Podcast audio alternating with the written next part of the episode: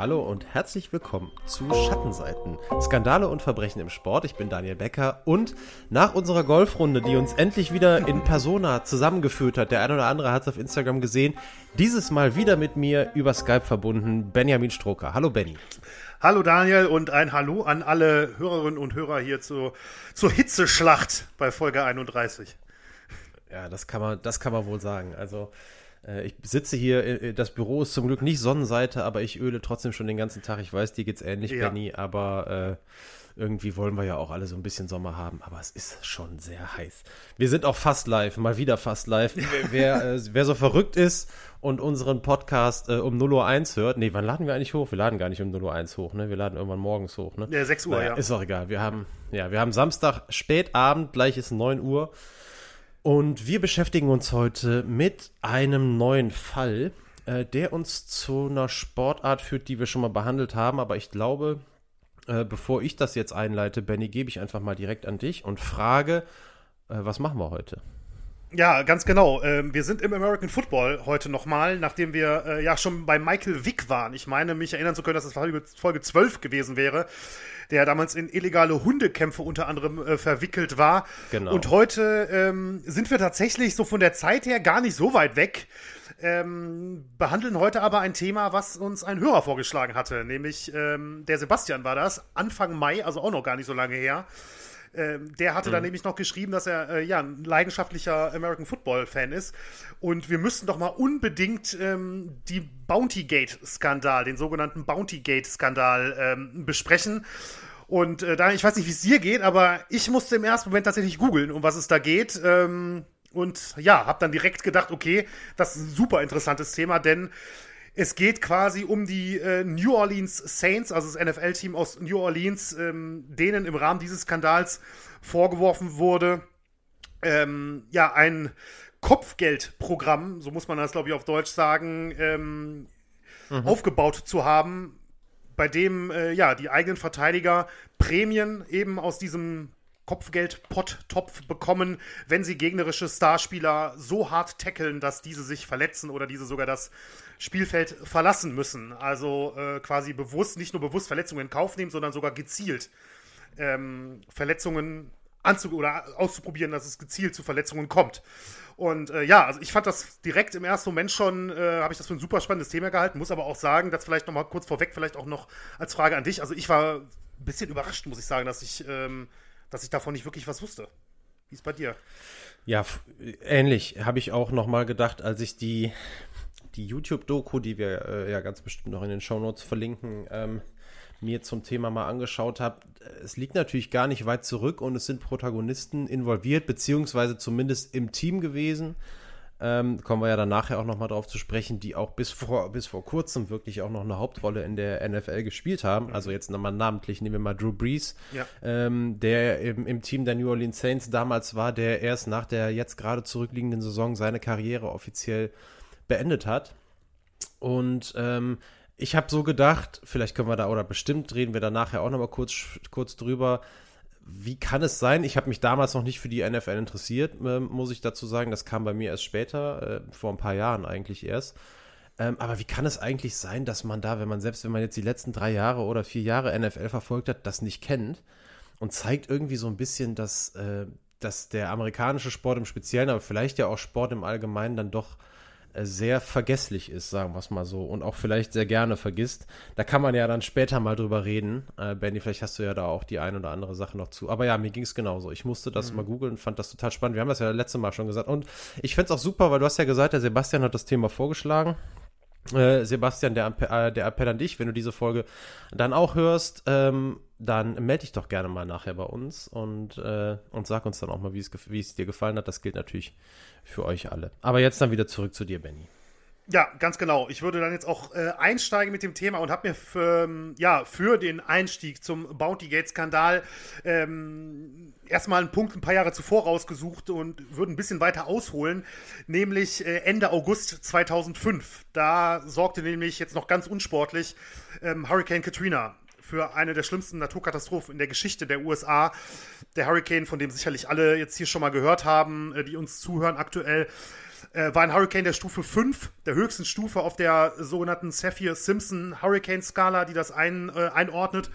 Und ja, der sorgte mit Windgeschwindigkeiten von bis zu 280 km/h wirklich für eine Schneise der Verwüstung, vor allem im südöstlichen Teil der USA. Dabei verloren 1836 Menschen ihr Leben und die Sachschäden äh, lagen in einer Höhe von 108 Milliarden Dollar. Und besonders schwer wurde eben der US-Bundesstaat Louisiana und dort vor allem der Großraum äh, New Orleans getroffen. Ähm, denn in New Orleans brachen damals mehrere Deiche auf einer Länge von 150 Metern und das hineinlaufende Wasser aus dem äh, Lake Pontchartrain sorgte für nie dagewesene Überflutungen in der Stadt. Und äh, da kann man beim, beim Googlen auch tatsächlich mal äh, nochmal in der Google-Bildersuche zum Beispiel unfassbare äh, Bilder tatsächlich sehen, an die konnte ich mich gar nicht mehr so richtig erinnern, muss ich echt sagen. Ich war fast schockiert, als ich das nochmal so gesehen habe. Rund 80 Prozent äh, des Stadtgebietes standen damals unter Wasser. Teilweise wurden 7,60 Meter äh, Wasserhöhe in der Stadt gemessen. Also, das kennt man ja vielleicht von der einen oder anderen Stadt in Deutschland beim Hochwasser. Aber ähm, das ist dann häufig der Pegelstand des Flusses, zum Beispiel des Rheins oder sowas. Ne? Und da sind wir tatsächlich in der Stadt. Also, das ist schon wirklich der Wahnsinn gewesen. Und äh, der Louisiana Superdome, so hieß er damals noch, heute besser bekannt als Mercedes-Benz Superdome, ähm, ist damals genauso gewesen, wie er es heute noch ist, das überdachte Stadion in New Orleans und die Heimstätte des NFL-Teams New Orleans Saints. Und während und für mich ganz kurz nur eins der schönsten Stadien der Welt. Wirklich. Also ja, es, ein, äh, ein, irr, ein irrer Tempel ist das. Das stimmt, das stimmt, ja. Und ähm, der wurde eben während Hurricane Katrina als Notunterkunft für, für die Menschen gesucht, äh, genutzt, die eben nicht mehr evakuiert werden konnten. Und zeitweise waren dort 15.000 bis 20.000 Menschen tatsächlich vor Ort, die dort für mehrere Tage Schutz gesucht haben in diesem Stadion. Und auch dort kam es dadurch zu wirklich chaotischen Zuständen es gab äh, wirklich Medienberichte, die sich zum Glück nicht bestätigt haben, aber es gab Medienberichte, die wirklich davon äh, sprachen, dass es dass auch Tote gäbe und ähm, also dass da wirklich fürchterliche Krawalle und sowas ausgebrochen wären. Aber auch wenn das wahrscheinlich nicht so schlimm war, ist trotzdem nach einigen Tagen äh, die Lebensmittelversorgung knapp geworden. Der Strom, das Abwassersystem fielen aus. Es wurden absolut unmenschliche Zustände da im Stadion. Und so wurden am 31. August äh, die Menschen aus dem Superdome erneut evakuiert, weil der in so einem schlechten Zustand war, dass sie dort einfach nicht mehr bleiben konnten. Und äh, die meisten wurden dann ähm, nach Texas abtransportiert, nach Houston in den Astrodome Dome dort, also wiederum auch erneut ein Stadion. Und ähm, der Superdome im Nachhinein war dann wirklich in so einem schlechten Zustand. Es gab auch Löcher im Dach, dass sogar über überlegt wurde damals, das Stadion abzureißen. Doch ähm, der US-Bundesstaat Louisiana entschied sich dann dagegen und ließ den Superdome stattdessen Anfang 2006 komplett renovieren. So, und jetzt entfernen wir uns ein bisschen von Hurricane Katrina und kommen ein bisschen mehr auf die New Orleans Saints zu sprechen, denn die als Footballteam natürlich der Stolz der Stadt, gerade auch in New Orleans, die jetzt zwar noch ein NBA-Team ähm, haben, aber ansonsten jetzt in den, in den großen äh, US-Ligen nicht besonders vertreten sind. Ähm, ja, die konnten infolgedessen in der darauffolgenden NFL-Saison 2005-2006 keine Heimspiele im Superdome austragen und mussten über die ganze Saison in mehreren äh, Stadien in den USA spielen und ausweichen, mussten also hatten nicht mal ein festes äh, Heimstadion quasi, wo sie zu Gast waren, sondern es waren, glaube ich, drei oder vier sogar. Ähm, und entsprechend wurde auch diese Saison zu einer sportlichen, wirklich absoluten sportlichen Katastrophe nachdem die Saints in den Jahren zuvor zumindest ein durchschnittliches NFL-Team waren und zumindest einmal Hoffnung hatten auf einen Playoff-Platz oder sowas, zumindest darum gekämpft hatten, beendeten sie dann die äh, erste Saison nach Hurricane Katrina mit nur drei Siegen und 13 Niederlagen in den 16 Saisonspielen. Also das ist schon eine ziemlich desaströse ähm, Statistik. Und zwischenzeitlich wurde sogar von Saints-Besitzer Tom Benson in Betracht gezogen, die Saints, also die, die, die Franchise, wie man ja sagt im US-Sport, äh, aus New Orleans abzuziehen und in eine andere Stadt, in eine andere Stadt umzusiedeln. Ähm, allerdings wurden dann auch diese Gedanken verworfen. Man wollte lieber ähm, ja, New Orleans als Stadt natürlich nochmal eine Chance geben und die Saints da aufbauen. Und ähm, das, das nehme ich jetzt schon mal vorweg, äh, ist in den folgenden Jahren extrem, extrem gut gelungen. Denn äh, ab 2006, schon ab dem nächsten Jahr, ab der nächsten Saison, änderte sich einiges bei den Saints. Sie konnten wieder im renovierten Superdome ihre Heimspiele austragen, bekamen mit Sean Payton einen neuen Trainer und mit dem vorhin von Daniel schon angesprochenen Drew Brees einen neuen Quarterback. Und das sollte über die ganzen Jahre hinweg äh, einer der besten, äh, vor allem Pass-Quarterbacks äh, der gesamten NFL-Geschichte werden. So erreichten ähm, die Saints erstmals seit 2000 die Playoffs im, im ersten Jahr dann wieder unter Breeze und ähm, mit Sean Payton als Trainer und kam bis ins NFC Championship Game. Das ist das letzte Spiel vor dem Super Bowl. Also quasi, wenn man jetzt so, ich sag mal, ein bisschen in Laiensprache, wir haben ja natürlich nicht nur Football- oder US-Sport-Fans hier, würde ich mal sagen, so das Halbfinale, ähm, so könnte man das vielleicht ausdrücken, mhm. in der NFL. Dort verloren sie damals gegen die Chicago Bears, aber es war dennoch wirklich ein großes Comeback für die, äh, für die Saints und auch natürlich für New Orleans als Stadt. Denn die Offensive war mit Breeze als Quarterback nur wirklich bärenstark und gehörte Jahr für Jahr zu den Besten der Liga. Defensiv sah das Ganze aber eher durchwachsen aus. Das zeigte sich vor allem 2007 und 2008, als die Saints jeweils die Playoffs äh, verpassten und äh, da habe ich auch mal Statistiken tatsächlich rausgesucht, die dann zeigen, dass die Saints weiterhin auch in diesen beiden Jahren offensiv zu den klaren Top-Teams der Liga gehörten. Aber defensiv waren sie 2007 nur Platz 25 von 32 Teams und äh, 2008 nur Platz 26 von 32 Teams. Also ganz offensichtlich natürlich für ein mögliches Spitzenteam viel zu schlechte Werte, um irgendwie ähm, auf die ganze Saison oder vielleicht sogar die Playoffs wirklich mithalten zu können mit, mit so einer Defensive. Also kam es vor der äh, Saison 2009 zu einer weiteren ganz wichtigen Personalie, die ja dann, wie sich dann auch später noch herausstellte, vor allem auch jetzt äh, für unsere Folge heute, äh, in gleich vielerlei Hinsicht folgenschwer werden sollte. Denn die Saints verpflichteten Defensive Coordinator Greg Williams. Der, äh, vielleicht das noch kurz als Erklärung, also der Defensive Coordinator ist für die Defensive zuständig. In der NFL bei den Footballteams gibt es dann noch den Offensive Coordinator, das gleiche, für, das gleiche für die Offensive ist. Und die sind ähm, quasi nur noch dem Head Coach untergestellt. Das ist jetzt in dem Fall bei den Saints Sean Payton gewesen. Aber ansonsten haben die schon wirklich sehr, sehr viel Einfluss, gerade für ihren jeweiligen Mannschaftsteil. Ähm, ja, und die Defensive wurde eben unter Greg Williams, der auch davor schon als Defensive Coordinator unterwegs war in der NFL, sogar zwischenzeitlich mal ganz kurz Head Coach war, tatsächlich bei einem anderen Team. Unter seiner Leitung wurde die Defensive äh, durchaus besser und vor allem wurde sie härter. Das war allerdings auch einer der Punkte, die Sean Payton von, von Williams verlangt hat, als der kam. Ähm, da gab es das Zitat jetzt auf Englisch, dass die Verteidiger nastier werden sollten. Ja, also das kann man, glaube ich, schon in dem Fall mit ähm, ja, härter, dreckiger, wie auch immer ähm, übersetzen. Und ähm, das, dementsprechend hat sich die Defensive dann 2009, 2010 auch präsentiert. Das hat sich tatsächlich gar nicht so sehr in den Defensivzahlen äh, wieder gespiegelt, denn die Saints hatten in der Saison tatsächlich auch nur die 20. beste Teamdefensive der regulären Saison, also besser als vorher, aber weit weg davon irgendwie überragend zu sein. Aber im Bereich Turnovers, also Balleroberungen wie ähm, Interceptions, also abgefangene Pässe oder Fumbles, also dem, dem Gegner beim Laufen zum Beispiel den Ball aus der Hand zu schlagen und dann ähm, aufzusammeln, um den Ballgewinn zu bekommen. Da konnten sie mit insgesamt 35 Turnovers den zweitbesten Wert der Liga einfahren. Also da haben sie sich ganz, ganz weit nach vorne gebracht. Und so spielten die Saints wirklich eine absolut herausragende Saison, gewannen die ersten 13 Spiele in Folge und ähm, dominierten in den Playoffs, vor allem dank der Offensive um Quarterback Drew Brees, das schon, ähm, aber auch die Defensive konnte immer wieder Akzente setzen. Zunächst war das gegen die Arizona Cardinals und dann gegen die Minnesota Vikings in den Playoffs, bevor sie am 7. Februar 2010 erstmals in der Teamgeschichte im Super Bowl standen und gegen die Indianapolis Colts mit damals noch Quarterback Peyton Manning, der sicherlich auch vielen was sagen wird, ähm, gewannen und den Super Bowl gewannen. Und das war wirklich, ähm, da kann man heute noch, noch alte Artikel oder alte Videos oder sowas sehen. Das war, das ist wirklich ein Sportmärchen im Prinzip gewesen. Fast jeder gönnte damals äh, den Saints und der Stadt New Orleans nach den äh, dramatischen Ereignissen um Hurricane Katrina diesen Erfolg. Und die Stadt stand plötzlich wirklich wieder stolz aufrecht, obwohl tatsächlich noch nicht mal alle Schäden, lange nicht, alle Schäden äh, beseitigt gewesen sind zu dem Zeitpunkt. Und ähm, ich habe damals auch, ich habe da auch eine, eine, Schlagzeile gefunden von damals von 2010. Ähm, da war, da wurde getitelt, den Super Bowl zu gewinnen, gab der von Hurricane Katrina gepeinigten Stadt einen Grund, wieder zu lächeln. Also, da sieht man schon, wie groß diese Bedeutung war, nicht, also auch übers Sportliche hinaus.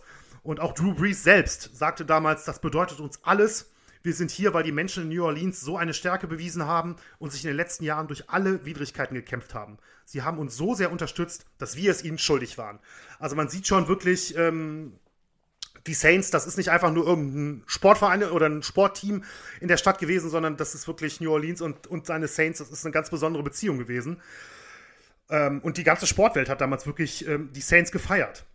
Doch nur wenige Jahre später sollte eben eine neue Entwicklung einen Schatten auf diesen Erfolg werfen. Und da kommen wir dann eben auch zu dem, zu dem Bounty Gate-Skandal im Endeffekt, denn schon kurz nach dem NFC Championship Game gegen die Vikings, also dem, ich sage jetzt mal wieder Halbfinale, der Einfachheit halber.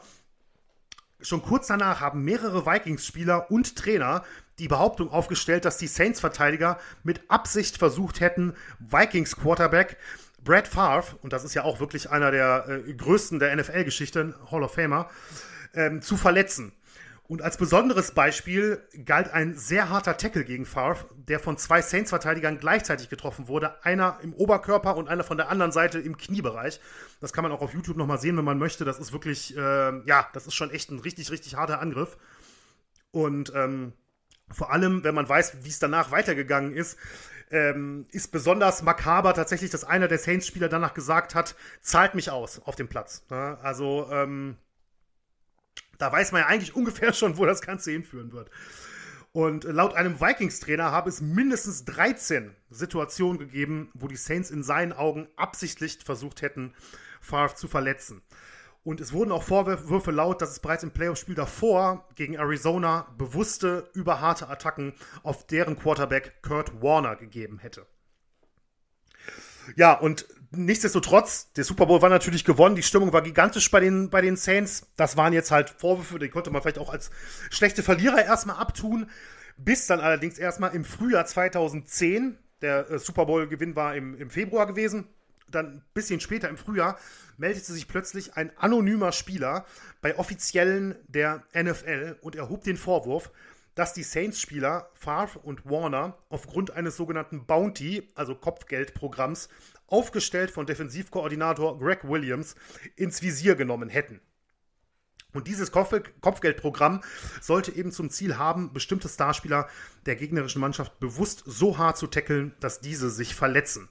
Dafür gab es dann unter der Hand eine Mannschaftskasse, die von den Spielern und Trainern zum Beispiel nach Un äh, Undiszipliniertheiten gefüllt wurde und aus der eben diese ich sage jetzt nochmal in Anführungszeichen, Kopfgelder äh, bezahlt wurden. Und ähm, ja, dann begann eine Untersuchung durch die NFL und die wichtigsten ähm, Figuren tatsächlich bei den Saints in dem Fall waren eben Sean Payton, der vor, zuvor jahrelang Assistenz, Assistenzcoach war, ähm, 2006 dann aber bei den Saints erstmals seine Chance als Cheftrainer bekam. Greg Williams, der Defensivkoordinator, ist ja gar keine Frage, der zuvor bereits mehrere NFL-Defensiven betreut hatte. Und auch besonders im Fokus stand Jonathan, Jonathan Wilmer, ein Verteidiger, ein Linebacker, der damals zu den besten äh, Verteidigern bei den Saints gehörte und es auch dreimal in den Pro Bowl der NFL schaffte, also quasi das All-Star-Spiel, ähm, wo wirklich dann nur die allerbesten jeweils ihrer Position reinkommen. Ja, die NFL begann im Frühjahr 2010 ihre Untersuchung Konkret ging es dabei um die Playoffs erstmal erstmal äh, konkret um die Playoffs der Saison 2009-2010, also das Jahr, in dem die Saints eben den Super Bowl gewannen. Allerdings, und das war natürlich ein bisschen problematisch für die, ähm, für die NFL und die Untersuchung, die kam damit überhaupt nicht weiter, denn die Ermittlungen liefen total im Sande. Spieler und Trainer dementierten alle Vorwürfe und der ähm, anonym gebliebene Spieler, der zuvor eben die Anschuldigungen erhob, der zog seine Aussage wieder zurück. Damit klang es eigentlich im ersten Moment so, als wäre die ganze Geschichte äh, vorbei. Entweder ist nichts gewesen oder es kommt nicht raus. So nach dem Motto, bis dann allerdings sich ein äh, zweiter Whistleblower, diesmal allerdings auch namentlich, äh, zu Wort meldete. Das war nämlich ein gewisser Mike Cirulo, ein ehemaliger Assistenzcoach der Saints, der mit ihnen sogar den Super Bowl gewann, danach aber gehen musste, tatsächlich aufgrund einiger Undiszipliniertheiten auch. Und Cirulo kam bei keinem anderen Team unter und gab sogar offen zu, dass er sauer auf die Saints war ähm, und berichtete dann den NFL-Offiziellen, ähm, ja, ziemlich ausführlich von, äh, von eben diesem Bounty-Programm, musste sich allerdings dafür auch, äh, gerade auch weil er selbst immer wieder betonte, ähm, dass er auf die Saints nicht gut zu sprechen ist und dass er nicht zufrieden ist, wie es da ausgegangen ist, ähm, musste sich immer wieder die Frage stellen lassen, wie glaubwürdig er denn ist. Aber er konnte tatsächlich einige konkrete Beweise liefern und schrieb dann am 2. November 2011 eine E-Mail an einen Sprecher der NFL, in dem er die Saints als, Zitat, dreckige Organisation bezeichnete und behauptete, Beweise zu eben diesem Bounty-Programm zu haben und selbst bei diversen Meetings, wo es darum ging, anwesend gewesen sein soll. Durch Cerulos äh, Aussagen und seinen Brief begann eine erneute Untersuchung durch die NFL. Und die zog sich dann nochmal für ein paar Monate, quasi den ganzen Winter äh, 2011, 2012, bevor dann am 2. März 2012 die NFL ihre Ergebnisse dieser Untersuchung öffentlich präsentierte und damit wirklich eine regelrechte Bombe platzen ließ. Denn die Liga gab bekannt, dass sie Beweise für das Bounty-Programm äh, bei den Saints hätte und dass sie auch konkrete Beweise hätte, dass Defensivkoordinator äh, Greg Williams das System kurz nach seiner Ankunft bei den Saints 2009 installierte, um die Verteidiger aggressiv zu machen. Dafür hatte die NFL 18.000 Dokumente mit rund 50.000 Seiten untersucht. Und ähm, laut ihrem Ergebnis seien zwischen 22 und 27 Spieler der Saints darin verwickelt gewesen. Williams und die betroffenen Spieler hätten aus einem eigenen äh, Geld, hätten aus eigenem Geld in einen Topf eingezahlt, aus dem es dann Prämien gab, wenn man gegnerische Spieler verletzte. Und da gab es tatsächlich mehrere Geldstufen. Das ging äh, von kleineren Sachen los, für, für die es dann irgendwie 100 Dollar gab, ähm, bis weiter nach oben. Wenn zum Beispiel ein Spieler auf der, äh, auf der Trage oder auf diesen Carts, die man kennt, diese kleinen, ähm, kleinen Fahrzeuge, ne, die dann häufig mhm. die Medicals in den USA dabei haben. Wenn so jemand ähm, vom Platz muss, dann gab es dafür dann 1000 Dollar und für Knockouts, so wurden die genannt, also Situationen, in denen der gegnerische Spieler aufgrund ähm, einer Verletzung durch die Saints nicht mehr ins Spiel zurückkehren konnte. Dafür gab es dann 1500 Dollar. Und die Saints-Spieler waren angehalten, ihre Gewinne direkt wieder in den Pott zu stecken, damit die Summen im weiteren Saisonverlauf weiter steigen konnten. So soll es dann in den Playoffs dann auch mal für Knockouts 10.000 Dollar gegeben haben. Für mich jetzt, um das mal ganz kurz einzufügen, ich wollte das eigentlich nachher in der Diskussion unterbringen, aber irgendwie äh, liegt es mir gerade auf der Zunge.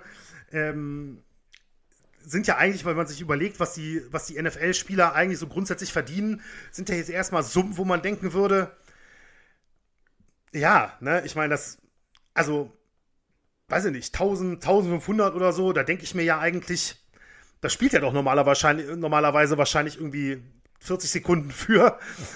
Ähm, weiß ich nicht, wie schätzt du das ein? Also, ich meine, ist dann, ist, oder ist dann ähm, vielleicht auch die Konkurrenz im eigenen Team genug Motivation und das Geld nur noch so ein Beiwerk? Also ich glaube, da kommen schon einige Dinge zu sagen. So dass das Thema Konkurrenz im eigenen Team, ja, dass man sich gegenseitig so ein bisschen hochstachelt, so nach dem Motto, ich habe schon, bin schon dreimal ausgezahlt worden, du nur einmal. Mhm. Ähm, das sowas ist immer ja, das gibt ja immer so wie, ähm, ja, wie so, so Team-interne, wie, wie sagt man dazu? Mir fehlt das Wort eigentlich. Ähm, ja, ich weiß, das sind so, so Motivationsschübe halt oder so kleine mhm. Motivationsspielchen untereinander, wie sich das dann so hochschaukelt, das ist bestimmt ein Punkt. Ähm, der zweite Punkt ist, ähm, es ist immer eine Bestätigung ja irgendwo, egal wie hoch der Betrag das ist. Das stimmt, ja. Das dritte ist mit dem Geld. Ähm, das glaube ich, muss man schon sehr differenzieren. Also die NFL ist eine Liga, in der die Gehälter extrem, äh, in dem da eine extreme Schere ist. Also klar, mhm ähm, kann, man, kann man schon sagen, ähm, also die Top-Verdiener, die die Millionenverträge haben, ja, jeder hat gehört, Patrick Mahomes für was weiß ich wie viele Jahre, zehn Jahre, fünf, 500 Millionen, also eine halbe Milliarde US-Dollar. Das ist natürlich was völlig anderes, aber wir, diese, die Staffelung der Verträge läuft ja ähm, zum Beispiel für gerade gedraftete Spieler, wenn du irgendwann mal in der, in der, in der sechsten Runde oder so gedraftet bist, dann hast du nur das Minimumgehalt äh, und das liegt, glaube ich, irgendwo bei etwas äh, so um die 150.000 Dollar im Jahr oder so, was natürlich immer noch viel Geld ist, was natürlich sich relativiert, wenn du überlegst, dass du, wenn du erst in der sechsten, siebten Runde oder als Free mhm. Agent oder so in eine Mannschaft kommst, jetzt wahrscheinlich auch nicht ewig in dieser Liga überleben wirst dann spielt Geld dann auf einmal eine deutlich größere Rolle. Und die Anzahl der Spieler, die nicht diese wahnsinnigen Millionenverträge haben, ist prozentual gesehen viel, viel höher. als die derjenigen, die die Superverträge haben. Es gibt natürlich noch irgendwas dazwischen, wo die auch sagen, okay, ich mache es jetzt nicht für 1500 Dollar, mhm. aber trotzdem ist Geld äh, ganz sicher ein Anreiz dabei. Nicht die 100 Dollar, die du für irgendwas verdienen kannst, ist eher, sag ich mal, also jetzt wirklich in ganz fetten Anführungszeichen dieses spielerische Element. Also mhm. du spielst mit der Gesundheit eines Gegners, was natürlich, ja, ne, aber ihr versteht, was ich meine. Ähm, aber irgendwo, glaube ich, kommt schon auch Geld ins Spiel. Mhm. Also, selbst wenn es ja, dann nur so ist, dass du sagst, du holst, du holst die 10.000 Dollar in den Playoffs und zeigst dann die Uhr, die du dir davon gekauft hast oder was weiß ich. Also, äh, wer weiß. Also, ich meine, sowas hat keiner von uns jetzt erlebt, aber man kennt ja irgendwie aus Kabinen. Also, ich habe über 25 Jahre Fußball gespielt äh, in Sportkabinen. Da, äh, ja, da sind, ist halt, das ist das Wort, was ich gesucht habe. Dynamik. Da herrscht immer eine irgendwie eigene Dynamik und das ist, glaube ich, kann man in Teilen auch auf den Profisport übertragen. Ja, ich weiß, was du meinst. Okay, ähm, ja, dann kommen wir zurück, ähm, denn Greg Williams, der Defensive Coordinator der Saints, der hat zunächst natürlich alles abgestritten, obwohl ihm ja quasi die Hauptschuld direkt mal zugewiesen wurde von der Liga. Aber später hat er dann, also gar nicht so lange später, hat er in einem Gespräch mit NFL-Commissioner Roger Goodell intern zugegeben, dass es das Bounty-Programm gegeben habe und er gab danach dann auch ein Statement offiziell raus, in dem er das eben als in Anführungszeichen jetzt wieder schrecklichen Fehler bezeichnete. Aber nicht nur äh, Williams wurde ins Visier der NFL genommen, sondern auch Cheftrainer Sean Payton, der äh, eben nicht nur davon gewusst haben soll, sondern sogar versucht haben soll, das Ganze zu vertuschen. Und da kam dann auch direkt General Manager Mickey Loomis äh, in den Fokus, denn ähm, er soll ebenfalls davon gewusst haben, Teambesitzer Tom Benson, den ich ja vorhin schon mal kurz angesprochen hatte, der hingegen nicht. Ähm, ihm soll das allerdings zwischendurch mal zugetragen worden sein und er soll dann Loomis beauftragt haben, äh, das System einzustampfen. Und Loomis wurde dann eben der Vorwurf gemacht, dass er genau das eben nicht gemacht hat, sondern das Ganze willentlich hat weiterlaufen lassen. Also nicht nur der Defensive Coordinator, der quasi komplett äh, oder dem der Hauptteil dieser Verantwortung in die Schuhe geschoben wurde oder der Schuld, sondern auch äh, Peyton und der General Manager Loomis äh, standen halt auch ganz klar im, ähm, im Fokus der Ermittlungen, eben weil sie davon gewusst haben und nicht versucht haben, das irgendwie in irgendeiner Form zu verhindern. Am 6. März ähm, 2012 veröffentlichten dann Peyton und Loomis auch ein gemeinsames Statement, in dem sie die volle Verantwortung übernahmen, dass sie das Bounty-Programm unter ihrer Aussicht haben, unter ihrer Aufsicht haben wachsen und laufen lassen. Und drei Tage später veröffentlichte dann noch Saints Quarterback Drew Brees wiederum ein Statement, in dem der betonte, dass er nichts von alledem wusste. Und äh, das kann man auch, glaube ich, jetzt schon mal vorwegnehmen. Das hat sich auch bis zum Schluss nicht geändert. Also jetzt Drew Brees selbst als Starspieler der Offensive konnte man da jetzt nichts in irgendeiner Form nachweisen oder allgemein der Offensive nicht. Ist natürlich die Frage, wer davon nicht vielleicht trotzdem gewusst haben könnte. Ne, aber ähm, sicherlich waren die Offensivspieler da eher außen vor in der ganzen, ähm, in den ganzen Ermittlungen. Ja, und die NFL wollte das Ganze äh, ziemlich schnell, also einerseits ziemlich schnell aus der Welt schaffen, aber auch mit ziemlich harter Hand, äh, denn die sprachen schon wirklich sehr, sehr schnell kurz darauf die ersten Sperren aus. Und dafür muss man tatsächlich auch wissen, dass die NFL äh, die Untersuchung auch oder besonders so extrem ernst nahm, weil äh, spätestens Mitte der Null, äh, Nullerjahre die Liga beziehungsweise auch American Football als Sport immer mehr in den Fokus von CTE-Untersuchungen und Erkrankungen äh, geriet. CTE steht in dem Fall für chronisch traumatische Enzephalopathie, also eine Erkrankung, die durch häufige Verletzungen, durch Schläge oder Stöße gegen den Kopf äh, auftritt. Und Symptome sind dann vor allem im fortgeschrittenen Status starke Demenz, kognitive Störungen, Sprechprobleme, Depressionen und so weiter, was man sich da so drunter vorstellen kann. Früher tatsächlich. Ähm, also nicht nur früher, sondern heute natürlich auch noch, aber früher vor allem ähm, bei Boxern bekannt und dementsprechend auch als Dementia pugilistica bezeichnet, das sogenannte Boxer-Syndrom. Aber heute gilt äh, tatsächlich äh, Studienuntersuchungen zufolge American Football als die Sportart mit den meisten Gehirnverletzungen. Und es gab eben in den frühen 2000ern mehrere Fallstudien bei verstorbenen NFL-Spielern, äh, denn man kann CTE weiterhin nur medizinisch wirklich sicher, bislang nur nach dem Tod nachweisen im Gehirn. Und ähm, eben bei diesen ganzen Fallstudien von verstorbenen NFL-Spielern war die Quote teilweise wirklich extrem hoch bei Spielern, denen man dann CTE nachweisen konnte. Daher stand die NFL eben sowieso schon unter einem gewissen medialen Druck, denn das Thema an, an, sich war ja schon häufig, sehr, sehr häufig in den Medien damals in der, in der, ganzen Zeit und was die NFL halt dagegen machen möchte. Ähm, und entsprechend wurde auch äh, viel genauer hingeschaut, gerade auch bei Fouls und Verletzungen. Kennt man sich, oder vielleicht der eine oder andere vielleicht schon mal gehört von irgendwie Concussion-Protokoll und sowas. Also bei Gehirnerschütterung wird anders vorgegangen als sonst. Die Spieler müssen erstmal runter und so weiter und so fort. Ähm, ja, und daher hat die Liga eben auch die Regeln immer wieder verschärft, um das Spiel sicherer zu machen oder halt, ich sag mal, so sicher wie möglich zu machen, weil natürlich wird ähm, American Football immer ein sehr, sehr harter Sport bleiben. Sonst nimmst du natürlich auch dem Sport was an sich, sag ich mal, ne? wenn du jetzt nicht mal tackeln kannst, etc. Aber es, man versucht halt, so sicher wie möglich zu machen, indem Kopfattacken und so weiter nicht mehr möglich sind. Ja, und das Letzte, was die Liga eben in dieser Zeit nun wirklich brauchte, war ein Skandal, bei dem Spieler eben für Verletzungen von anderen Spielern bezahlt worden sind oder Prämien kassierten. Und daher griff die Liga dann auch wirklich hart durch und schon am 21. März 2012, also knapp drei Wochen, nachdem das Ganze überhaupt öffentlich gemacht wurde durch die NFL, ähm, sperrte man schon direkt Greg Williams auf zunächst unbestimmte Zeit, Cheftrainer Sean Payton für die ganze nächste Saison 2012-2013 und Assistenzcoach Joe Witt für die ersten sechs Spiele, denn auch Witt wusste von der ganzen Geschichte, beziehungsweise war teilweise auch beteiligt.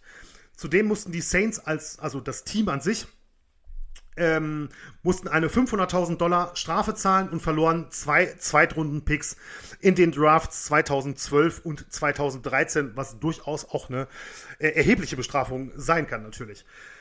Ja, Peyton, Witt und Loomis legten Berufung gegen ihre Sperren ein.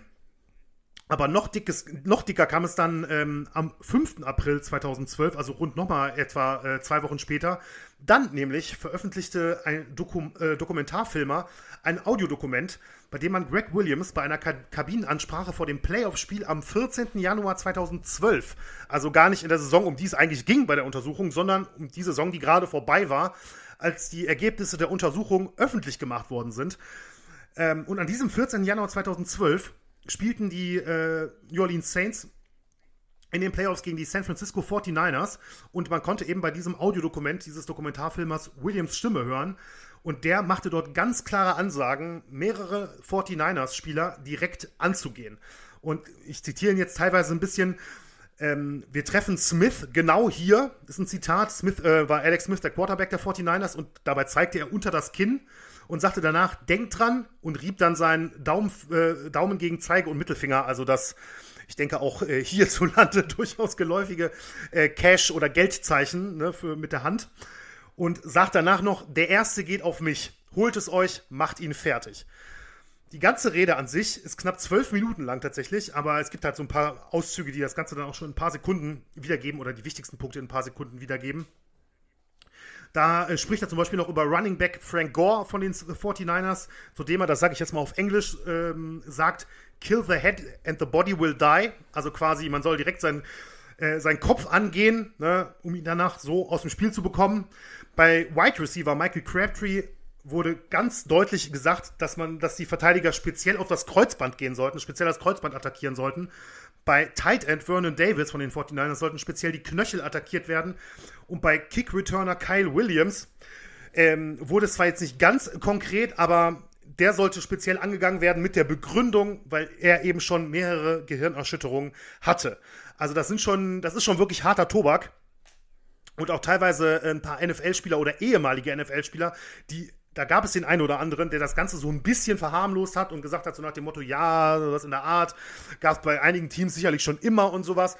Aber als es so konkret wirklich um Körperteile und ähm, ehemalige Verletzungen wie, ne, der hatte schon so viele Gehirnerschütterungen, da müssen wir richtig drauf, sage ich jetzt mal ein bisschen plump, ähm, selbst da, also da hatten selbst einige, die das Ganze versucht hatten, so ein bisschen zu verharmlosen, dann schon ein bisschen geschluckt zu dem, zu dem Zeitpunkt.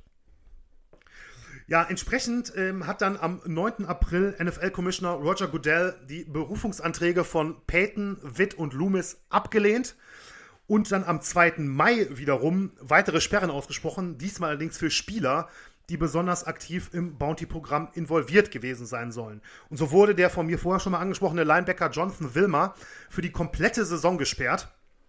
Und das ist im Prinzip die Sperre, um, ja, die am meisten Aufsehen äh, erregt hat. Es wurden noch ein paar weitere Saints-Spieler ähm, und auch zwei ehemalige Saints-Spieler, die zu dem Zeitpunkt schon gar nicht mehr in New Orleans gespielt haben, äh, wurden auch noch gesperrt, allerdings dann hier und da nur immer für ein paar Spiele. Bei Wilma war es allerdings tatsächlich das ganze Jahr oder die ganze Saison denn er soll in den Playoffs 2009, 2010 vor dem Vikings-Spiel konkret 10.000 ähm, Dollar geboten haben, falls jemand Quarterback Brett Favre aus dem Spiel nimmt. Also der, die Situation, die ich am Anfang schon mal angesprochen hatte, das Spiel, was schon äh, ja verdächtig war, bevor überhaupt von irgendeinem Bounty-Programm die Rede war, ist offensichtlich auch äh, ganz groß hier drin gewesen und Wilmar soll alleine als Spieler schon 10.000 ähm, für Favre quasi geboten haben oder für den äh, Spieler, der Favre quasi ausnockt, wie sie das ja in ihrem Programm genannt hatten. Dennoch äh, wehrten sich die Spieler Wilmer und die anderen Spieler gemeinsam mit der Spielergewerkschaft der NFLPA äh, oder der National Football League Players Association, ich sag's einmal ganz, ähm, gegen diese Entscheidung. Und Wilmer selbst verklagte sogar NFL-Commissioner Roger Goodell wegen Verleumdung. Doch Goodell ließ sich davon nicht äh, abbringen, hielt die Sperren aufrecht, besonders nachdem auch ein Schiedsgericht in einem Verfahren zwischen NFL und der Spielergewerkschaft für die NFL entschieden hatte. In den Folgemonaten ging es dann wirklich richtig hin und her zwischen äh, den Spielern vor allem, also die ganze Trainerriege hat das Ganze eigentlich äh, akzeptiert, aber die Spieler äh, wollten das nicht akzeptieren und es ging zwischen den Parteien weiter hin und her, sowohl in den Medien als auch juristisch bis im Oktober dann Goodell Ant einem Antrag der Spieler zustimmte, sich aus dem Fall rauszuhalten und eine dritte Person oder fast unbeteiligte, nenne ich ihn mal, Person ähm, über die Berufung entscheiden zu lassen. Und das war der ehemalige NFL-Commissioner Paul Tagliabue.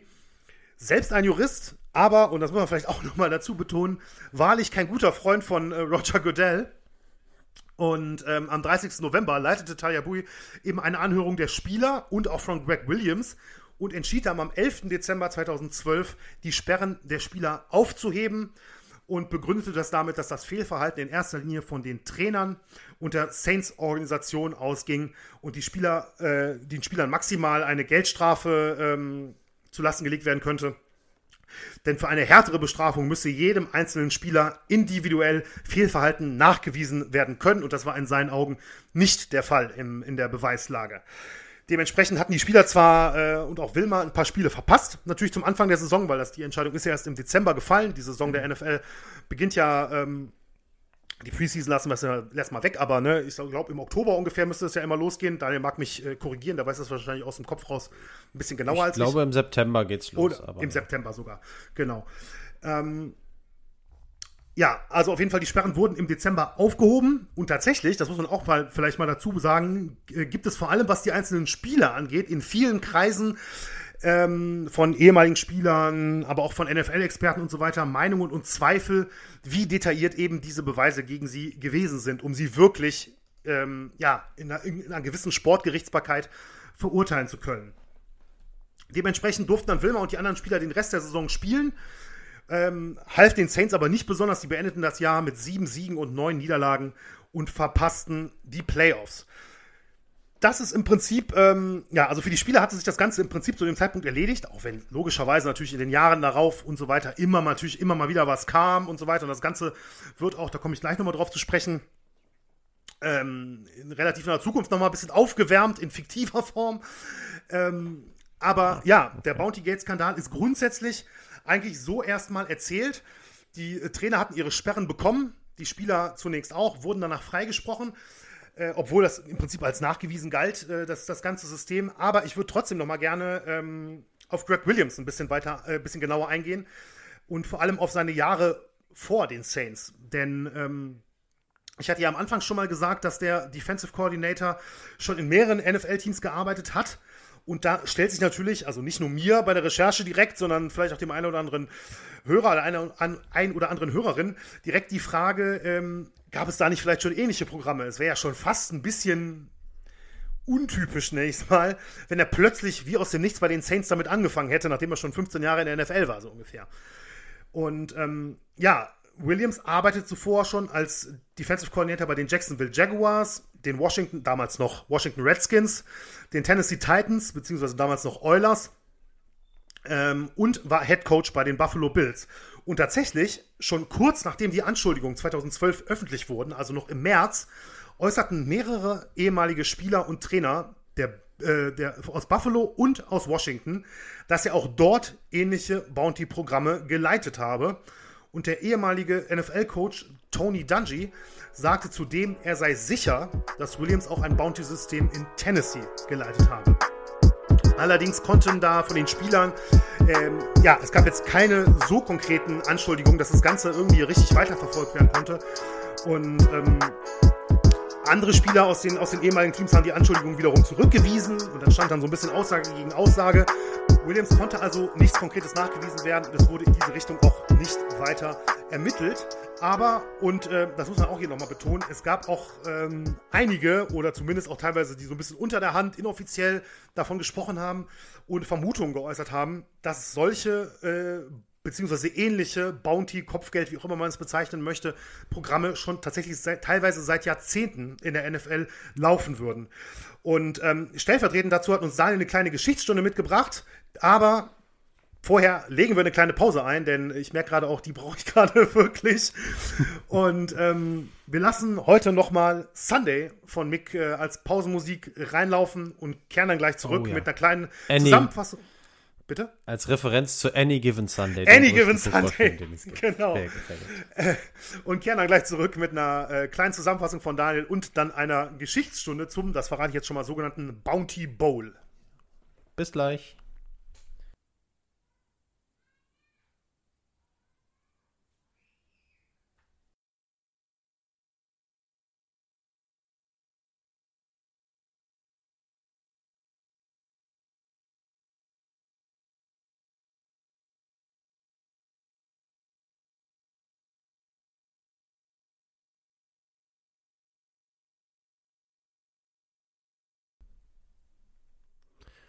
So, das war Sunday von Mick, kennt ihr ja schon seit ganz, ganz langer Zeit.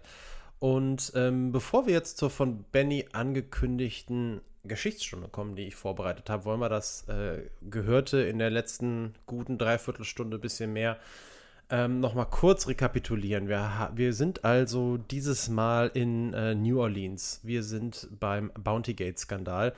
Und äh, Benny hat uns äh, abgeholt und damit angefangen, dass im Jahr 2005 der furchtbare Hurricane Katrina über ähm, die Stadt und die Region rund um New Orleans flog und äh, unglaubliche Schäden angerichtet hat und äh, dass die Stadt extrem gelitten hat für viele Jahre. Und ähm, dann so ein bisschen ihren Stolz wiedergefunden hat, nachdem auch die ersten Aufbauten erledigt waren, längst allerdings noch nicht alle.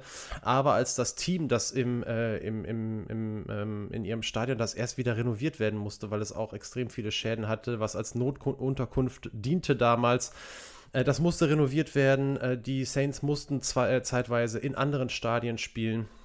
Aber in der Saison 2009, 2010 gelang der Gewinn des Super Bowls und die New Orleans Saints waren in aller Munde und waren ein Team, äh, das dem das ganze Land äh, den Erfolg gegönnt hat. Das änderte sich dann allerdings relativ schlagartig, als im Jahr 2012 die äh, komplette Geschichte rund um den Bounty Gate Skandal ihren Lauf nahm. Und zwar war es so, dass Defensive Coordinator Greg Williams und sein Team ähm, und, seine komplette, mehr oder weniger komplette Defensive, äh, ja, man muss es so sagen, Kopfgelder ausgesetzt haben, um bewusst starke gegnerische Spieler zu verletzen. Das ging häufig gegen die Quarterbacks wie Kurt Warner, wie Brad Favre. Das ging aber auch gegen andere Spieler. Es wurden nicht nur bewusst Verletzungen in Kauf genommen, sondern sie wurden versucht, bewusst herbeizuführen. Und ähm, dieser Skandal zog dann, wie Benny uns erzählt hat, auch einige Strafen nach sich und hat auch bis heute Auswirkungen teilweise auf die, Reputations, äh, auf die Reputation der Saints und auch auf die Reputation von Greg Williams, dem Defensive Koordinator, über den können wir vielleicht auch später nochmal kurz sprechen. Der ist ja weiterhin auch in der NFL tätig, zumindest gewesen bis letztes Jahr. Können wir gleich auch nochmal kurz drauf zu sprechen kommen. Jetzt aber ähm, unsere Rubrik Geschichtsstunde, denn ähm, das Wort Bounty ähm, hat Benny ja auch schon gesagt, ähm, im Zusammenhang mit NFL-Football ist keine Erfindung der New Orleans Saints. So traurig das ist, es ist Jahre, es ist teilweise Jahrzehnte alt und tatsächlich ähm, gehen wir in der Geschichtsstunde äh, äh viele, viele Jahre zurück im, im NFL-Vergleich, bevor wir zu dem Spiel kommen, das Benny auch schon angekündigt hat, nämlich den sogenannten Bounty Bowl. Ähm, will ich erstmal sagen, als ich, das kannte ich auch nicht, Benny, den Bounty Bowl. Und als ich Bounty Bowl gefunden, äh, gegoogelt habe, und zwar nur Bounty Bowl, dann kam ich nicht zu dem Spiel, über das wir gleich reden, sondern da kam ich zu einem Gericht, nämlich der Low Carb Bounty Bowl. Ich habe mich ein bisschen in der Rezeptsuche verloren und äh, habe jetzt äh, entschlossen, äh, mich dazu entschlossen, dir dieses Gericht, den Link zu diesem Gericht, Benny, tatsächlich per E-Mail zu schicken. Das ist gerade während der Pause schon passiert und bitte dich, das noch in die Shownotes mit aufzunehmen. Als kleines Schmankerl, vielleicht hat ja jemand Lust, das nachzumachen. So, jetzt aber mal wieder zum Ernst der Sache zurück. Zum Bounty Bowl, ein Spiel zwischen den Dallas Cowboys und den Philadelphia Eagles. Ähm, aber wir kommen noch nicht direkt darauf zu sprechen, denn die Geschichtsstunde hat ja die Tradition, auch mal gerne ein bisschen weiter in die Vergangenheit zu blicken. Und das möchte ich am Anfang dieser Geschichtsstunde auch tun. Ich will nämlich sehr, sehr weit zurück und zwar ins Jahr 1876. 100 Jahre, genau 100 Jahre nach der amerikanischen Unabhängigkeitserklärung. Das ist allerdings völliger Zufall, gibt diesem Ganzen aber doch nochmal eine kleine Bedeutungsschwere. 100 Jahre nachdem die Vereinigten Staaten von Amerika sich gegründet hatten. Und zu diesem Zeitpunkt war den Amerikanern schon klar, wir wollen, dass möglichst viele Menschen den Spielen der Football-Mannschaften beiwohnen können. Damals, könnt ihr euch vorstellen, gab es natürlich noch nicht die NFL, die wurde erst 1920 gegründet und es gab natürlich auch noch kein Fernsehen, aber der Ansatz früher wie heute war der, Football soll ein, bester, ein fester Bestandteil des gesellschaftlichen Lebens sein. Damals war es eben vor allem College Football oder nur College Football. Ja, und wie sorgt man dafür, dass möglichst viele Leute daran teilhaben können? Genau, man nutzt eben Tage und man spielt an Tagen, an denen die meisten Menschen nicht arbeiten müssen und macht im besten Fall daraus eine Tradition. Und äh, neben Sonntagen, an denen ja ohnehin immer Football gespielt wird, ist eben einer dieser Tage, die in die klassische Footballzeit eben von September bis Februar fallen, seit jeher Thanksgiving. Äh, einer der wichtigsten Feiertage des Landes in den USA.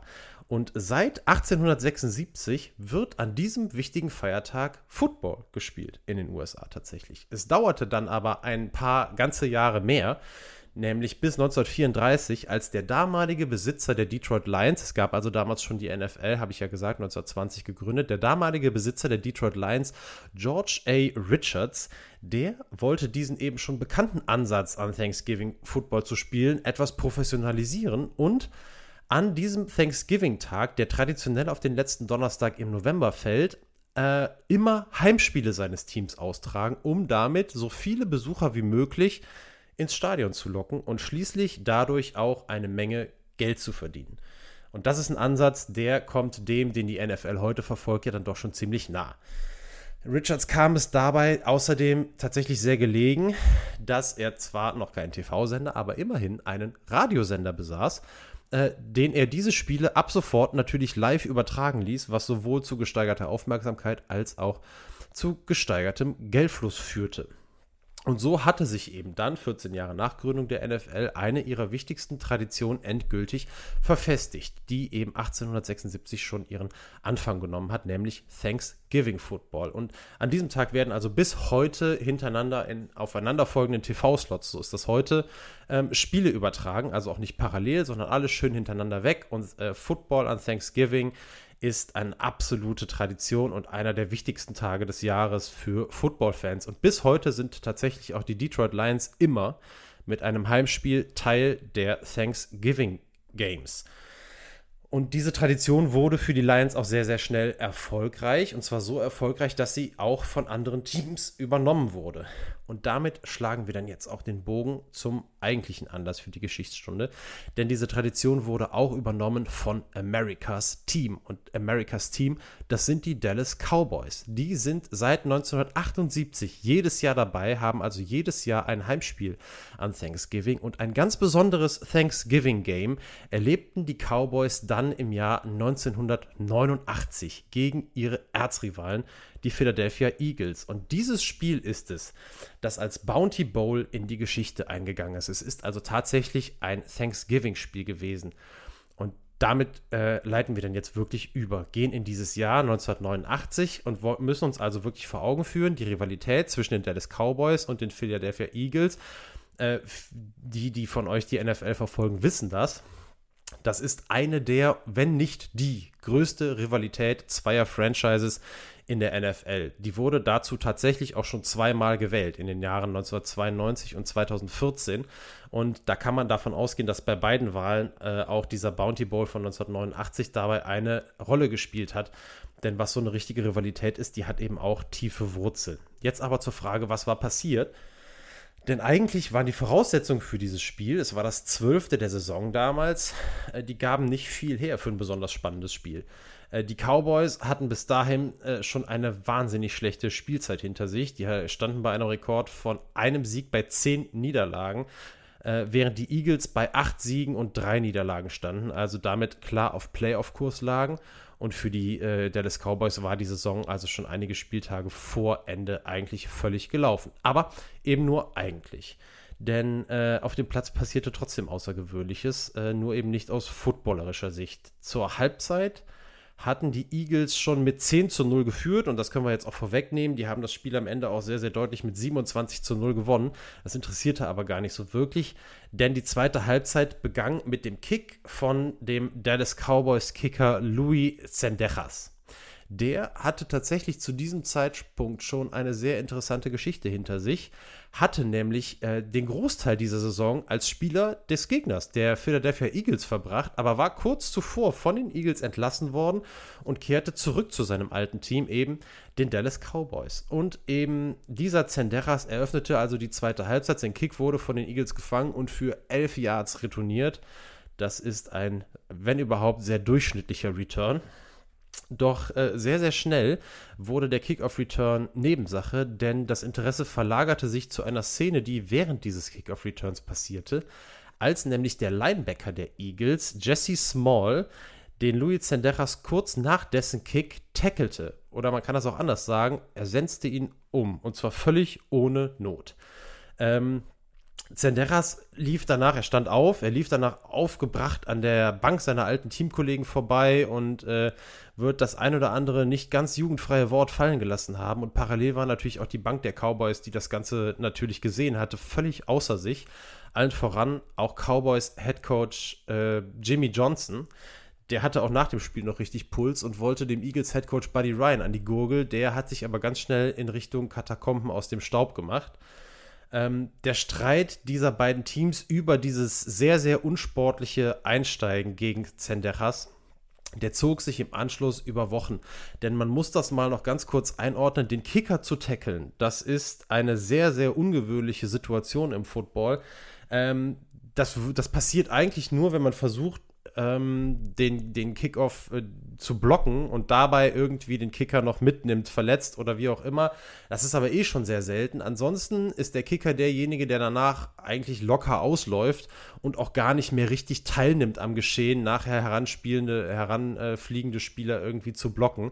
Und der wird dementsprechend völlig unverhofft von den Beinen geholt in einem Tackling, dass der Spieler, der das gemacht hat, auch völlig, das sieht man in den Fernsehbildern, völlig absichtlich gemacht hat. Der hat nämlich andere Spieler, die an ihm vorbeigelaufen sind, die er eigentlich hätte tackeln können, links liegen lassen und ist dann nur auf diesen Zenderas los. Und wie gesagt, da wurden alle irgendwie so ein bisschen skeptisch und haben gedacht, hm, was ist da los? Tatsächlich wurde dann schnell bekannt, dass der Head Coach der Eagles, der sich dann nach dem äh, Spiel dann relativ schnell ähm, verdünnisiert hatte, eine Art Kopfgeld, wie wir das eben schon von Benny gehört haben, auf Luis Zendejas ausgesetzt hatte, seinen ehemaligen Spieler. Und es hieß, wer diesen Spieler tackelte, der sollte 200 Dollar erhalten. Tatsächlich war auch noch Cowboys Quarterback Troy Aikman, der damals noch ganz, ganz jung war, ein anderer Spieler, auf den ein Kopfgeld in Höhe von 500 US-Dollar ausgesetzt worden war.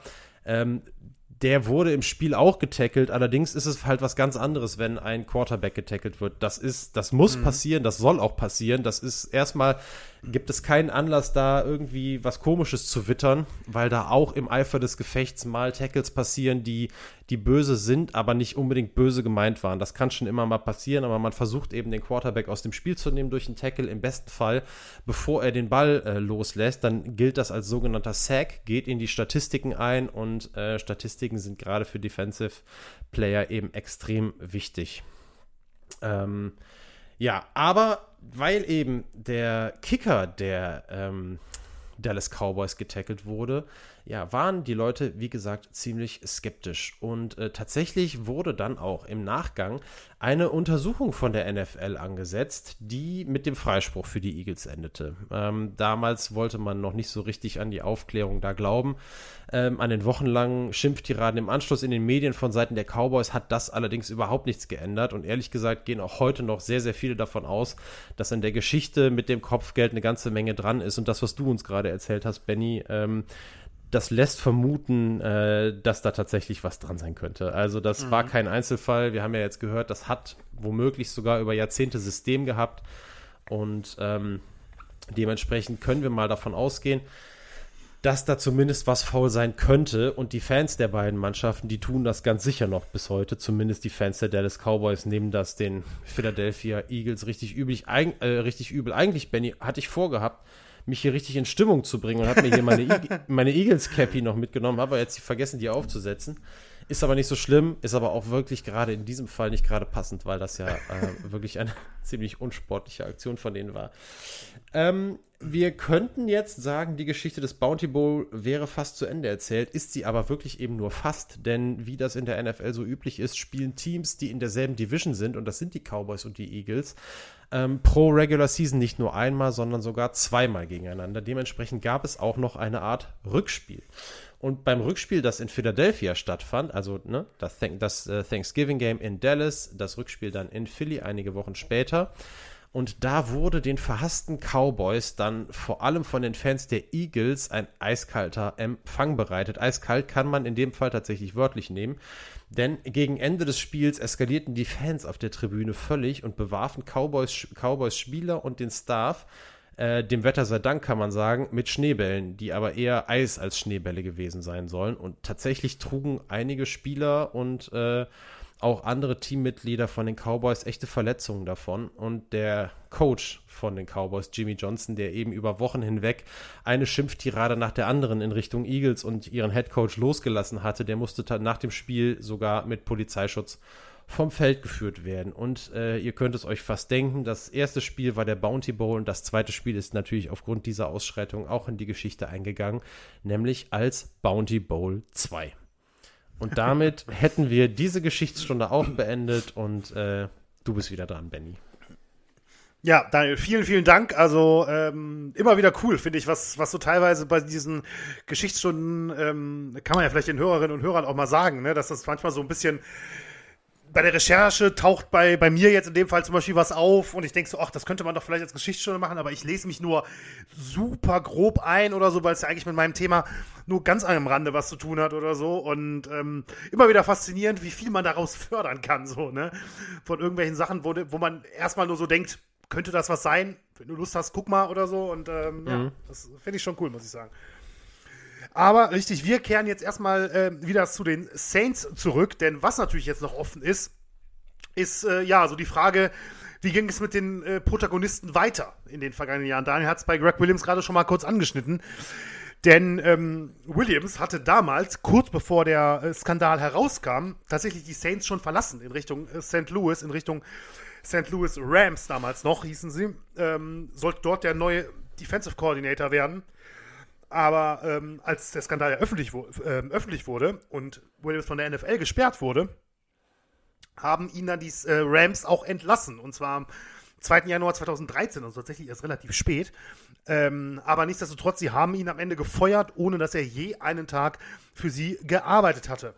Aber schon am 7. Februar 2013 wurde seine Sperre von der NFL aufgehoben. Und wir erinnern uns, seine Sperre war ja eigentlich die, die auf unbestimmte Zeit galt man könnte also, oder hätte zumindest die Vermutung haben können, dass das die Sperre ist, die am längsten ähm, halten wird. Aber am 7. Februar 2013 wurde sie aufgehoben und ähm, Greg Williams ging als Assistenzcoach in der Defensive zu den Tennessee Titans. Und seitdem, muss man tatsächlich sagen, arbeitet Williams weiterhin in der NFL. Zuletzt in der wirklich vergangenen Saison noch bei den New York Jets, wo er dann im Dezember 2020 äh, entlassen wurde. Aber, ähm, und das finde ich schon durchaus beachtlich. Ähm, klar, er hat eine Sperre bekommen, die hat er auch abgesessen, aber ähm, er ist ja schon irgendwie so, oder zumindest hatte ich den Eindruck, ähm, so ein bisschen Persona non grata, hätte ich jetzt fast gesagt, geworden im Defensivbereich. Und dass der relativ ohne Pause nach Ablauf der Sperre äh, im Prinzip durchgehend in der NFL weitergearbeitet hat und möglicherweise, vermutlich, keine Ahnung, demnächst auch wieder einen Job da kriegt, kann ich jetzt nicht sagen, aber zumindest ne, bis Dezember 2020, also rund ähm, fast acht Jahre, nachdem der Skandal öffentlich geworden ist, ist, äh, finde ich, schon wirklich beachtlich. Ähm, Sean Payton durfte nach seiner Sperre am 22. Januar 2013 wieder in die NFL zurückkehren und er ist tatsächlich bis heute Cheftrainer der Saints. Also da hat auch der Besitzer Tom Benson und so weiter, ähm, ja, weiß ich nicht, Gnade vor Rechter gehen lassen, wie man das auch nennen möchte. Ähm, wohl auch einfach nur gesagt, okay, er hat seine Sperre abgesessen, wunderbar, weiter geht's. Und ähm, Sean Payton macht diesen Job bis heute weiter.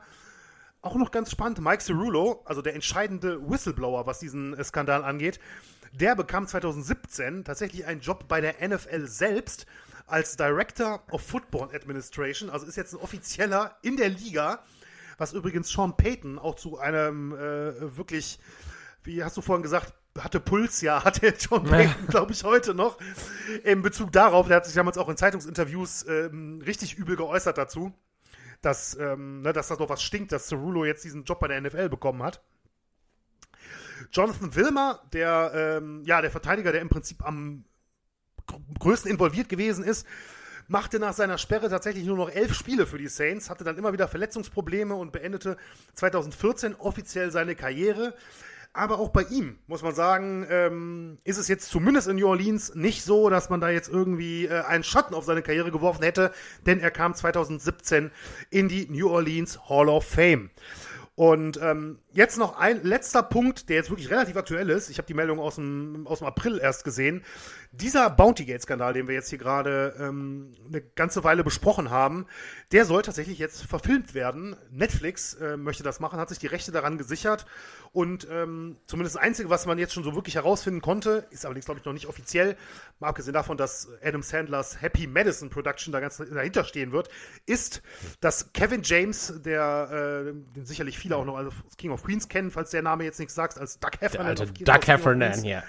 Genau, der soll Sean Payton ähm, spielen und ähm, ja, es gibt allerdings noch kein Startdatum, kein Dreh und so weiter. Das wird also sicherlich noch ein bisschen dauern, aber vielleicht in, weiß ich nicht, eins, anderthalb, zwei Jahren oder wann auch immer, wird es einen entsprechenden Film ähm, bei Netflix geben oder vielleicht sogar im Kino teilweise, ähm, der diesen Skandal dann auch nochmal fiktional aufbereiten wird. Also kann ich jetzt noch nicht in die Shownotes setzen. aber, aber trotzdem vielleicht ganz nett oder auch ganz witzig eigentlich, dass gerade wo wir jetzt das besprechen, ähm, diese News gerade mal knapp zwei Monate alt ist, dass das jetzt auch verfilmt werden soll. Also wer da dann später mal drüber stolpern sollte, kann sich das vielleicht da ja auch noch mal in anderer Form anschauen. So, ähm, und damit sind wir eigentlich grundsätzlich durch, aber natürlich ähm, kommt jetzt noch ein bisschen äh, Diskussion und da würde ich Daniel gerne direkt mal mit einer, ähm, mit einer Diskussionsfrage konfrontieren, beziehungsweise mit einem Umstand, der mich bei der Recherche durchaus äh, überrascht hat. Das ist nämlich äh, die Reaktion von einigen Spielern gewesen, besonders von welchen, die Opfer tatsächlich von den Saints wurden. Ne? Also wo mhm. in Spielen, wo das nachgewiesen war, ähm, die Opfer wurden und dann im Nachhinein eigentlich relativ, ähm, ja, das Ganze ziemlich locker genommen haben. Nämlich vor allem Brad Favre tatsächlich, der, ähm, ja, ich hatte es vorhin mal angesprochen, ein ganz böses Tackling bekommen hat. Von der äh, linken Seite quasi Oberkörper, von der rechten Knie jetzt mal so als Beispiel, damit man sich das vorstellen kann. Und mehrere weitere schwere ähm, Attacken auf ihn, weil, ja, die Saints ein Kopfgeld auf ihn ausgesetzt hatten, dass er sich verletzt und aus dem Spiel genommen werden muss. Und ähm, ist jetzt wirklich keine Absicht gewesen oder sowas, aber ich muss zitieren, weil Favre sagte es der Zeitschrift Sports Illustrated. Äh, ein kleiner Running Gag mal wieder, nachdem wir jetzt, glaube ich, zwei, drei Ausgaben nicht in dem Bereich unterwegs waren. Ähm, eben darauf angesprochen, wie er zu den, zu den Spielern steht, dann im Nachhinein und so weiter. Und Favre sagte, ich bin nicht sauer, das ist Football, ich halte jetzt nicht weniger von den Jungs. Mhm. Da, ohne jetzt mhm. irgendwie weiter was dazu zu sagen, Daniel, was ist deine Reaktion, wenn du, wenn du das Zitat hörst? Also ich muss sagen, ich bin ja trotzdem ein bisschen überrascht, muss ich sagen. Ich verstehe, was er sagen will, aber irgendwie, mhm. ja, was denkst du darüber? Was denke ich darüber? Ich glaube, dass die NFL äh, auch in dieser Hinsicht, oder was heißt auch, in dieser Hinsicht, oder eine der Ligen ist, in denen eine Art, ja, wie weiß ich nicht, wie ich das sagen soll, so eine Art altes oder wie auch immer Männlichkeitsbild hochgehalten wird. Ich weiß nicht, wie ich das mhm. gerade sonst anders weiß, äh, meinst, aus, ja. ausdrücken soll. Ähm, das ist sehr, überhaupt der US-Sport sehr irgendwie auf so, so ein bisschen Kodex und, mhm. und, und, und so weiter alles irgendwie basiert. Also mich, mich überrascht das gar nicht so sehr, muss ich sagen. Es gibt natürlich auch irgendwie immer andere Aussagen oder hätte auch ein Spieler was anderes sagen können, dann ja auch völlig zu Recht. Ähm, aber wer weiß, was Brett Favre über seine Defense weiß. Also, weißt du, ja, über seine alte stimmt, Defense, wer weiß, ja. äh, was da war. Äh, vielleicht wäre es dann auch ein bisschen heuchlerisch gewesen. Ähm, das es war das letzte Spiel seiner Karriere. Ne? Das war das ja. letzte Spiel seiner Karriere. Also, ja. Also ja. ich meine, das ist, das ist also einfach nur, ich würde gerne tatsächlich gleich nochmal kurz über Greg Williams sprechen, weil der für mich mhm. was verkörpert, ähm, äh, oder so, so ein bisschen was verkörpert, was in der NFL grundsätzlich ähm, oder woran man viel ablesen kann. Äh, zu der Nummer, das ist natürlich, du, du versaust jemanden, du willst hingehen und Leute bewusst verletzen. Der Greg Williams hat den, den Satz gesagt, ich weiß nicht mehr ganz genau, Benny, du hast ihn genannt, du hast ihn zitiert, ähm, kill the head and the body will die. Irgendwie so ja, in der Art genau, war er, glaube genau, ich. Ne? Ja, ja. Ja. Ich meine, das muss man sich mal vorstellen. Der Kopf ist das sensibelste Gebilde in dieser Hinsicht, was der Mensch hat. Der ist jetzt natürlich da beim, beim Football mit dem Helm geschützt. Wir haben aber auch noch gar nicht drüber gesprochen. Also doch, du hast es angesprochen, äh, diese Geschichte mit den, äh, mit den ganzen Gehirnerschütterungen. Es gibt das Concussion Protocol mittlerweile in der NFL, mhm. ähm, was ja eigentlich auch nur auf Druck äh, gerade auch von Seiten der Medien und von vielen anderen, was dann auch reingenommen wurde, was aber von vielen Spielern gar nicht so gewollt ist. Also gerade auch mhm. die, die es schützen soll, sind ganz, ganz häufig diejenigen, die das nicht wollen. Also ich erinnere mich natürlich auch an letztes, es wird relativ strikt durchgezogen, zumindest nach außen hin. Es gab aber letztes Jahr die Szene äh, kurz, es ging dabei auch um das äh, Championship Game in der Conference der ähm, Kansas City Chiefs. Da hat sich Patrick Mahomes äh, verletzt und es war die Frage, schafft er es zum Spiel, um seine Mannschaft in den Super Bowl zu führen, der Quarterback. Der musste auch ins Concussion Protocol und da gab es aber auch Diskussionen drum. Da haben alle gesagt, man kann sich nicht vorstellen, in keiner Art und Weise, dass nicht irgendwie, egal wie es Patrick Mahomes geht, äh, dass der nicht irgendwie gesund geschrieben wird. Ne, es hieß damals, man, da hängt so viel Geld dran, da hängt so viel Aufmerksamkeit dran, die die Liga generiert. Wenn dieser Mensch spielt, ähm, neben Tom Brady ganz sicher der, der die meiste Aufmerksamkeit auf sich zieht. Es wäre ein riesen, ein riesen für die NFL gewesen, hätte Mahomes in diesem Spiel nicht gespielt. Und natürlich ist er aufgelaufen. Das heißt nicht, dass er nicht fit war. Es kann auch sein, dass er fit geworden ist. Alles ist möglich. Aber dieses Concussion Protocol, also Concussion ist ja die Gehirnerschütterung, ähm, das ist ein Protokoll, was nicht von allen Seiten geliebt wird und man muss doch immer wieder fragen, wie sehr das auch ernst genommen wird und durchgezogen wird. Und es ist immer wieder erstaunlich, dass die Leute, die es schützen soll, häufig ähm, eben dagegen sind, aber da hängt eben auch Geld dran. Da hängt eine Karriere dran, da hängt der nächste Vertrag dran im Zweifel. Die NFL ist was, die, was extrem auf Statistiken achtet. Wenn du nur halb so gute Statistiken hast in der letzten, wie in der letzten Saison, aber das eben aufgrund von Verletzungen passiert ist, interessiert das nachher niemanden mehr. Und du wirst im Zweifel nicht weiter verpflichtet. Das ist ein extrem hartes Geschäft. Und ähm, bei dem will man sich vielleicht auch nicht die Blöße geben. So ist vielleicht, um darauf zurückzukommen, ein bisschen auch der Satz von, von Brad Favre zu verstehen in meiner Hinsicht. Mhm. Aber ich würde gerne echt noch mal kurz auf Greg Williams zurück. Ja. Der Typ ist äh, wahnsinnig kontrovers, weil, und das zeigt so ein bisschen die NFL, ne? der wurde verhasst und die Aussagen von ihm sind auf Tonband rausgekommen. Wir haben es ja gerade noch mal gehört. Der hat wirklich seine Spieler dazu angehalten, die Leute so, da kann ja alles passieren. Da kann ja bei sowas, es sind ja Leute, da, da können Leute gelähmt werden, je nachdem, wenn du auf, oder du, du Kreuzband, wir hatten Alex Smith, den Quarterback, äh, der Washington Redskins, die jetzt Washington Football Team heißen, äh, der eine schwere Verletzung hat, der fast sein Bein verloren hätte. Ähm, da können unfassbare Dinge passieren und die Leute bewusst dazu anzuhalten, das zu tun für ein bisschen Cash, ist so dermaßen verwerflich. Wir hatten das mhm. damals, du hast es angesprochen, Michael Wick, das war auch eine Nummer mit dem Hundekampfskandal, der war unten durch, als das rausgekommen ist. Der ist heute wieder Experte. Äh, kein Hahn kräht mehr danach. Da, alle sagen, klar, der hat da seine Strafe bekommen und so weiter und so fort. Greg Williams ist sofort wieder Coach geworden. Und das zeigt ja. einfach nur, der war ja ohne Frage ein Defensive Coordinator, der die Defensive seiner Mannschaften stabilisieren konnte. Das hat er gezeigt. Ne? Ja. Und das, und das ist halt dann einfach das Einzige, was zählt. Das wird, da kann jemand, ähm, der hätte wahrscheinlich auch sagen können, bring die um. Und der hätte nachher, wenn er einen guten Job macht, im Sinne dessen, dass, dann, dass sein Team weniger Punkte zulässt, hätte der wieder einen Job bekommen. Und das ist das, was mich so extrem nervt. Und der kriegt einen Job nach dem anderen. Der wird, der ist danach bei den Rams, hast du es gesagt, da ist er nicht angetreten. Bei den Titans war er dann. Dann ist er wieder ähm, zu den St. Louis Rams, die dann nachher umgezogen genau. sind, zu den Los ja. Angeles Rams, Cleveland Browns und jetzt zu, zum, zum Schluss die New York Jets, wo er sich dann aber echt nochmal einen Fehltritt geleistet hat, aber diesmal in sportlicher Hinsicht eine falsche Entscheidung getroffen hat. Die New York Jets äh, es, äh, waren ein Katastrophenteam im letzten Jahr. Und der ist jetzt er wieder war sogar Head Coach worden. zwischendurch bei Cleveland, ne? Zwischendurch ähm, war er bei Cleveland. Also, war genau, war er bei Cleveland Head Coach. Es gab sogar mal irgendwann Diskussionen, weil die, weil die Jets so schlecht waren, dass der Head Coach gefeiert wird, äh, gefeuert wird und dass Greg Williams übernimmt. Und all das ist von früher alles vergessen und teilweise hat er sich ja auch nachher irgendwie immer so seltsam und auch widersprüchlich geäußert. Gibt's das noch? Gibt's das nicht mehr? Äh, diese ganzen Bounty-Geschichten.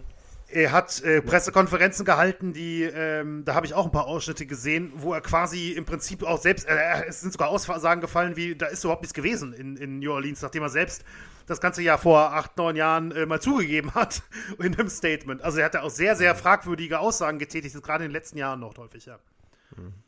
Ja, und mich, das nervt mich einfach. Und das nervt mich an, an, an dieser Liga und das nervt mich äh, an, an dieser Sport, im Speziellen am US-Sport auch. Und was mich aber noch mehr nervt, das bin ich selber, weil ich wieder trotzdem voll Bock habe, wenn im September die NFL losgeht. Und weißt ja. du, wenn du so eine Einstellung hast, dann kannst du acht Podcasts aufnehmen und sagen, wie kacke du das alles findest. Ich sitze dann trotzdem da und freue mich mega, wenn, ähm, wenn im, im September die NFL-Saison losgeht ähm, da ist immer so die Zeit, wo der Sommer vorbeigeht und dann denkst du, oh scheiße, und jetzt der Herbst und keine Ahnung, aber dann denkst du, ah geil, Football fängt an. So, das ist irgendwie so und, aber wenn man, und ich bin ja ganz sicher nicht der Einzige, der diese Einstellung da hat und solange das so ist, können die, muss man auch ganz ehrlich sagen, machen, was sie wollen. Ist, äh, Punkt.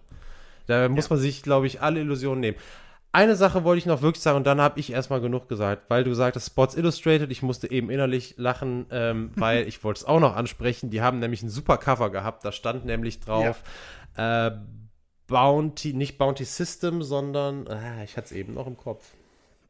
Bounty Culture, jetzt weiß ich es wieder. Bounty ja, Culture richtig, war richtig. vorne auf dem Cover von der Sports Illustrated. Ich habe das gesehen und musste da an dich denken und da schon lachen. hab auch gedacht, die Sports Illustrated bringe ich dieses Mal wieder unter. Aber ja, Gut, so, Greg Williams lag mir ein bisschen auf dem Herzen, Benny. Jetzt habe ich aber, habe ich aber äh, hier abgehatet und äh, alles gut jetzt. Aber äh, dir liegt bestimmt noch was auf dem Herzen, äh, wenn wir jetzt die Folge für heute nämlich zumachen, nämlich äh, mhm. zumindest vielleicht ein kleiner Hinweis, in welche Richtung es in zwei Wochen geht. Jo, äh, das wissen wir ja schon, ne? Das haben wir schon relativ lange. Ja, wir! Klar. Ja, ja, wir wissen das. Ja, ja, genau. Ist ja manchmal, beim vorletzten Mal wussten wir es beide noch nicht. Jetzt wissen wir es und ich möchte mal so anteasern, dass es um einen der, ja, kann man vielleicht so sagen, größten Sportskandale überhaupt geht. Die Hauptfigur, mit der wir uns beschäftigen, aber kein Sportler ist. So. Ja, das finde ich gut. Das ist spannend, auf jeden Fall. So ja. will ich das mal anteasern. Genau. Darum geht es dann mhm. ähm, in zwei Wochen. Und äh, ja, machen wir die Folge jetzt zu, Benny? Ja, wir machen die Folge jetzt zu. Gut, dann sage ich erstmal vielen Dank an dich, dass du uns das Thema so nahe gebracht hast. Ich finde wieder ein wahnsinnig spannendes Thema, mal wieder ein Ausflug in den US-Sport. Ähm, macht eh immer Bock. Vielen Dank auch nochmal an Sebastian, müssen wir sagen, Absolut, der uns das Thema ja. empfohlen hat. Und äh, vielen Dank an euch alle, die uns da äh, wieder zuhören.